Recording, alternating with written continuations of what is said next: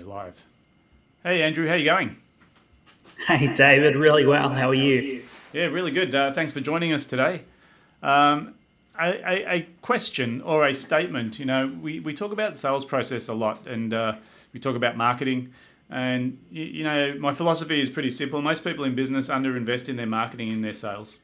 And I think, like, if you think about it, a business should spend half of its time getting clients in and half of its time delivering the product or service.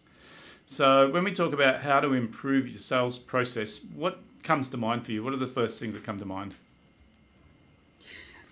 I think the first thing is to have a, an ideal client in mind. You know, we can we can service a lot of people, but when we get really clear about who ideally we want to serve, the sales conversation becomes a lot easier. So the first thing is, yeah, working out who your perfect future client is. Yep.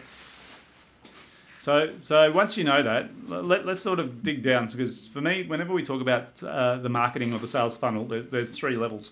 There's top of funnel, which is yep. lead gen, so getting new people in the door. There's middle of funnel, which is the nurture space, and this is your area of strength, I suppose, keeping in touch and making sure we communicate. And then there's bottom of funnel, which is the conversion. So, you know, if we're lucky, our leads come in and they're hot to trot. They have high buyer intent. They come straight from top of funnel to bottom of funnel and we sign them up and everybody's happy, happy days.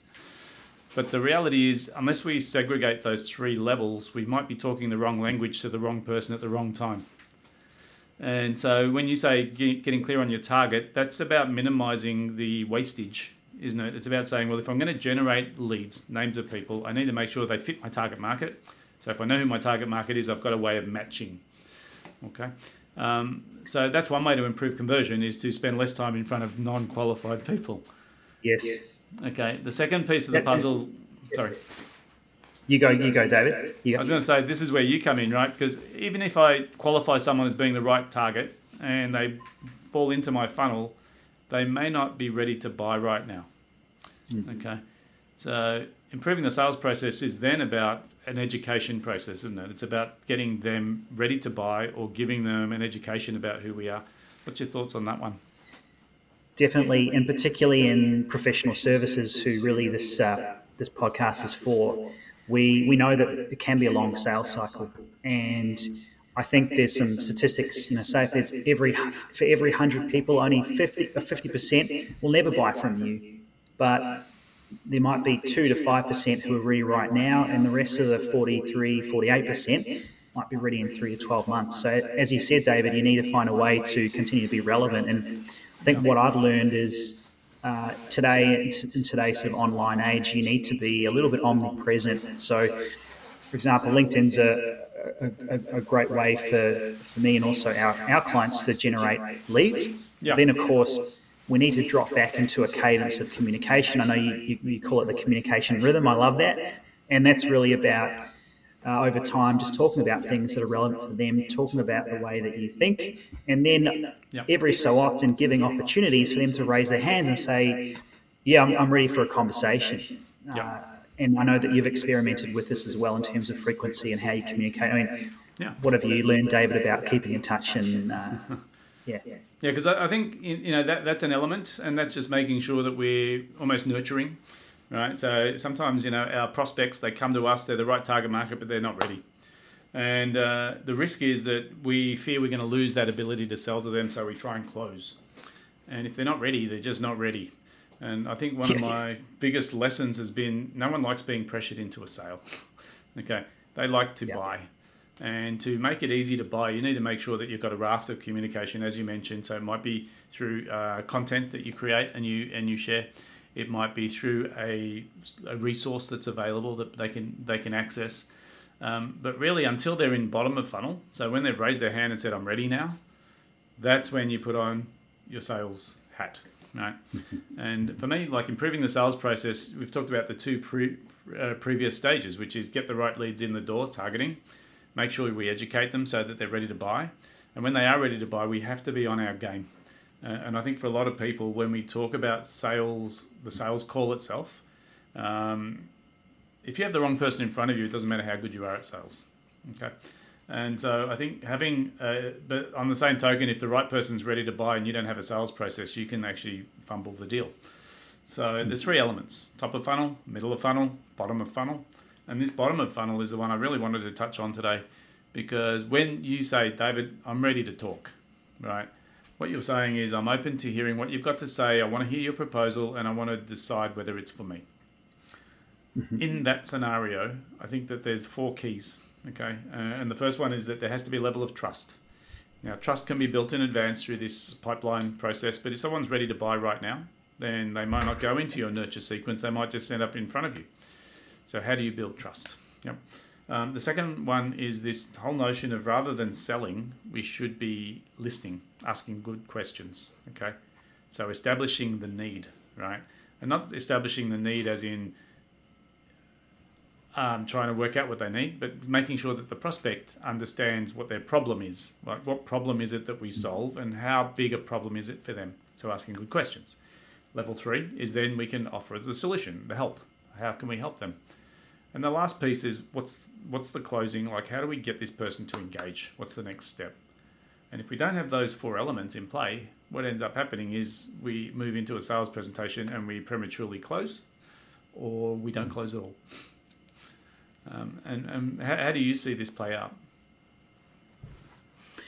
I've been super clear about my sales process now. I used to have a uh, some sort of process, but it was very much around you are a lead, I call you up, I have a bit of a conversation, but there was no real agenda. Now I've got two sales parts of my process. The first is a 15 minute, I call it a discovery call, Mm-hmm. And I frame it by saying, I've got some specific questions yep. that I need to ask to determine if or how I can help. If I can help, we'll book another call and I'll show you what, what I can do for you in a bit more detail. If I can't help, I'll let you know and I'll do my best to point you in the right direction. And I keep it to 15 minutes. And what I find is uh, during that conversation, it's a bit like I'm a doctor. Um, I'm not trying to impress them they're trying to impress me. I'm trying to assess whether they're the right fit for me. Yeah, and right. I found that probably 20 plus conversations later, the amount of people that self-select out or self-select in is so powerful because it's it changes the whole dynamic. From, when I think about sales now, I just think it more as a diagnosis. I never used to think it like that. Yeah. So that's my experience anyway. Yeah. Yeah. Yeah. Absolutely. Uh, and I think if you wear that the persona of the doctor, right? You say, I'm here to assess whether there's a fit. And I'm here to assess whether our program or our product or whatever it is that I'm selling is actually going to solve your problem. And if I believe it is, and if you really have the genuine need that you've articulated, it's a matter of how we engage. Yep. and this is the last piece of the puzzle, which is well, if there's a fit, how do we ask for an order? Right now, some people see that as pressure.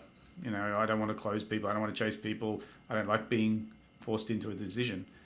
But if it's the right fit, mm-hmm. then surely there's an obligation to um, make sure that you help that person. And I think my favourite quotation of, of, on sales is most people think selling is all about pitching, right?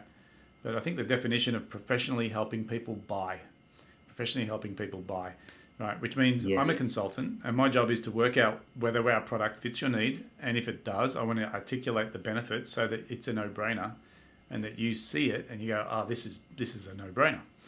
So I'd rather get to a point where someone says, well, this is a no-brainer, as opposed to, okay, I, give me the pitch. Yes. Yeah. Awesome. And just with that, David, I mean, you're, you've you had a you spent a lot of time in sales before starting your you know your business coaching firm. Yep. What have you learned about? So, what's your sales process now? someone comes to you, do you have a similar approach? Do you have a two step approach? How do you go about it? Interesting to hear. Yeah, so we, we have two steps, right? So, so what happens is we've got the three levels of funnel top of funnel, generate leads, qualified people, middle of funnel, nurture, and bottom of funnel, which is the sales process. And in, in, the, in the bottom of funnel, we have two meetings, right? We have one which is called a triage. And the reason we call it that is because it's the equivalent of a triage nurse in a hospital. The purpose of the triage call is to make an assessment and to decide whether this is the right time and we have the right fit of product. Um, that's 15 minutes. Right? That's a 15 minute session. Now, sometimes we combine that with what we now call a brainstorm session. And in our brainstorm session, that's now where we dig beneath the surface and we say, You're here because you have a problem that we can solve. and our job is to match. Okay. Now the distinction is the triage is a very much just a is this a good fit for now or is it not is it too early or, or is it a bad fit? Uh, the reason we keep them short is uh, that if it's not a good fit, there's no point in trying to sell something.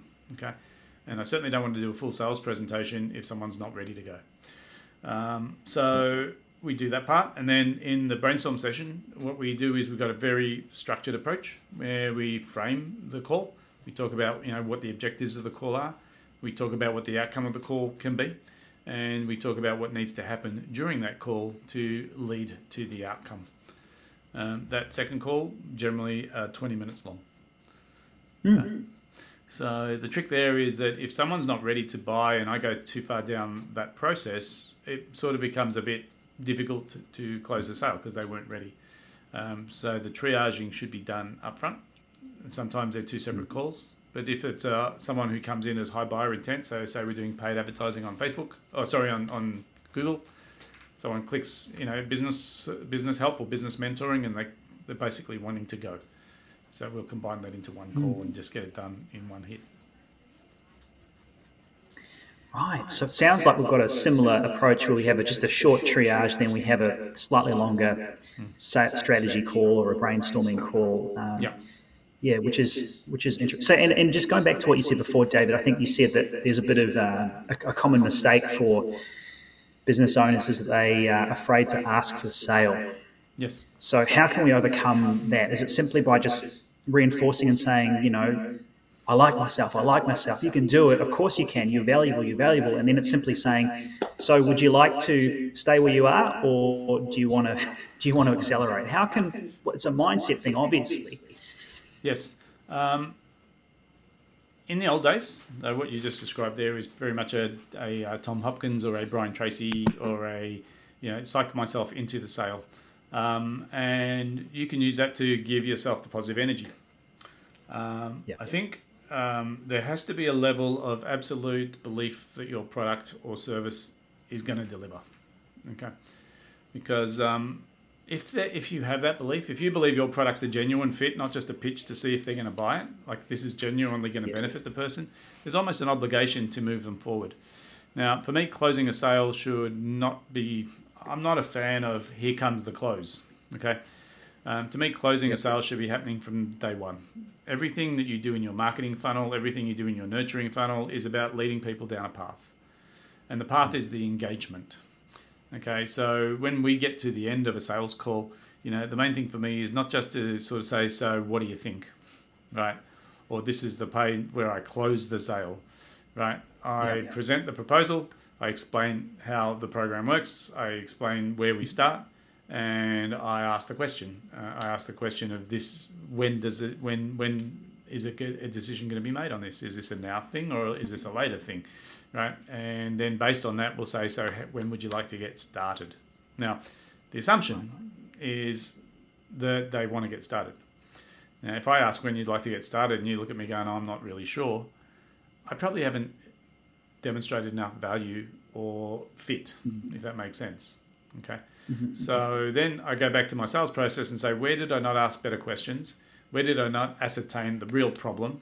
And where did I not com- uh, explain where my solution fits?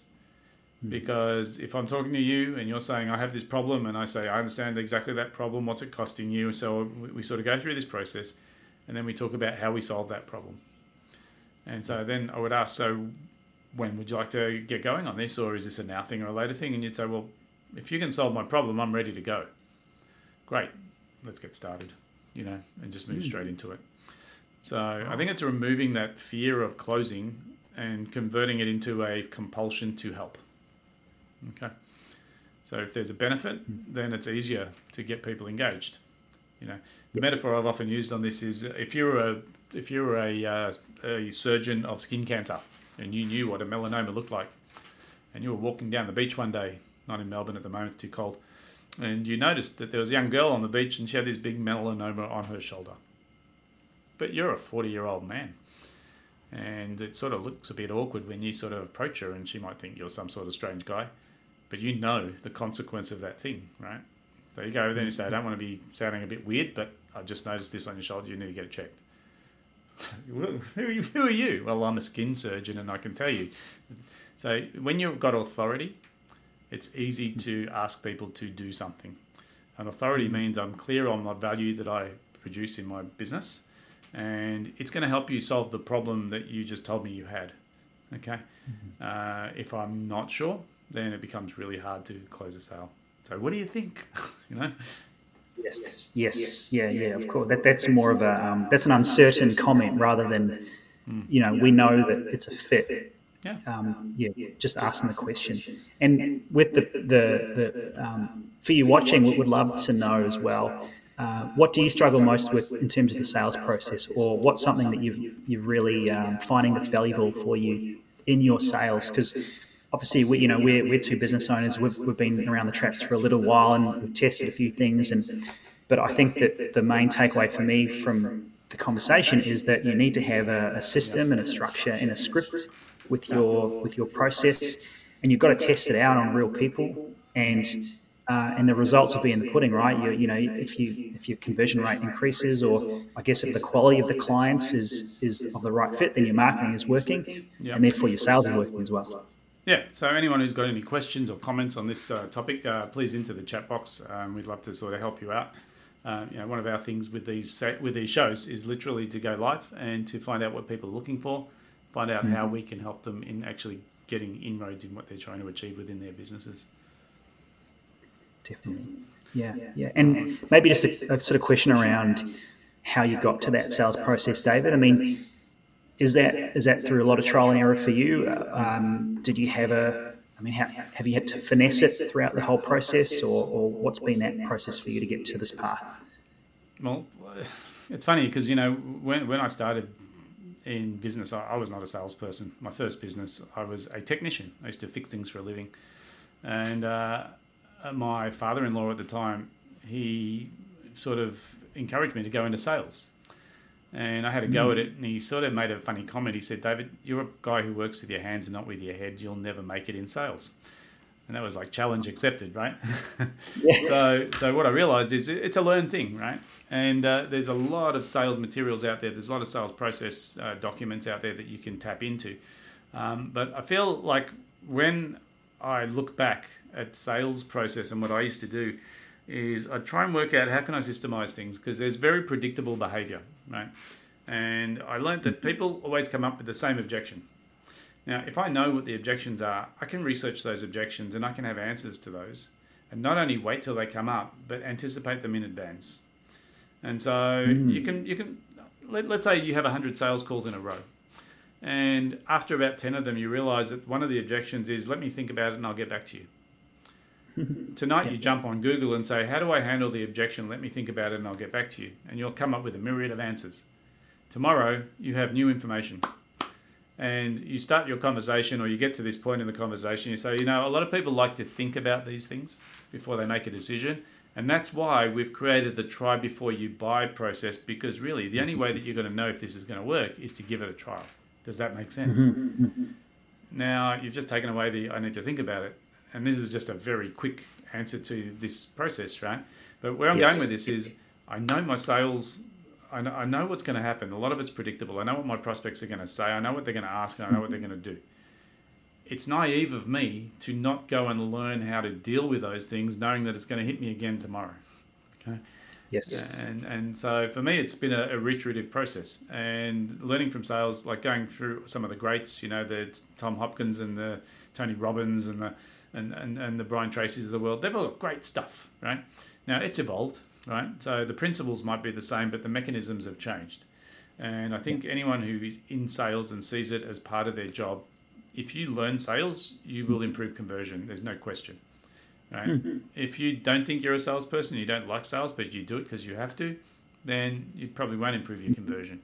So for me, it's about getting your mindset around the fact that I am a salesperson. And as a salesperson, there are tools that I can use to improve my sales. And if I use them, they will improve. And if I don't, they won't. So now I just go to work. And, you know, it's funny because, uh, you know, and I think it was Zig Ziglar who said it. And he said, you know, salespeople are either the hardest working, low paid people or the highest paid, low, low, I can't remember the exact terminology. But the, the message was simple salespeople get paid highly variable incomes, right, mm from very low to very high. And in a lot of companies, the salespeople get paid more than the CEO. Right? mm And the reason they get paid more than the CEO is because they bring business in. So it's not a profession that you can study at university, right? That you have to do five years or four years to become a, a, a lawyer or a doctor, six years, I think, to become a dentist. But uh, a good salesperson will earn more than a dentist. So imagine mm if you studied sales for six years before you went out and started talking to people, what would change? Okay. So for me, oh, the yeah. premise is simple. You learn about sales. You incorporate yep. the ideas that work for you because everyone's different and you improve your mm sales process. Yeah, it's always a changing thing. It's always yeah. a learning thing. I love that. Yeah. And what about for you, Andrew? What's your key takeaways for people who are looking to improve their sales process? Um, I definitely think it's a mindset, and I think that it's about the confidence of your product and the, almost like the um, the self worth of your of you. Yeah. Uh, something I've worked on is, is definitely around. Uh, you know, re- respecting the fact that you know you do you do a great job, you can get great results, and therefore people will be lucky to work with you because you can have a profound impact on them and their lives and their business, etc. Yeah. So the quicker that you can realize that, and the less that you can that you're going to shy away from it, the success will follow. People will gravitate towards you. Um, it'll come through in your conversations uh, and everyone will see it, and that's only a good thing. So I think to me, it's about, as you, as you said, David, embracing the fact that that we are in sales, and uh, it's a it's a fantastic, um, yeah. it's a fantastic thing to do. Spend your time doing. Yeah, yeah, and and really, it's one of those skill sets that as you build it, you increase your your your income pretty much almost directly. So I think people don't give it enough attention. They see it as a negative thing. They don't want to be seen as a salesperson when really it's probably one of the things that's going to move the needle the most for people in business. Totally. Yeah, awesome. Andrew, it's been great having you on the show today. Uh, it's been interesting just to sort of uh, talk about just generally how to improve sales process. Um, I, I, suppose if anyone needs any specific help, we've asked people just into the chat box, you know, if they've got questions or if they've got actual ideas that they want to, to sort of nut through, uh, please put them into the chat so we can help you guys. And uh, we'll be back here same time next week. Great. Look forward to it. Thanks, David. Thanks, everyone, for watching. Yeah, awesome. Cheers, Andrew.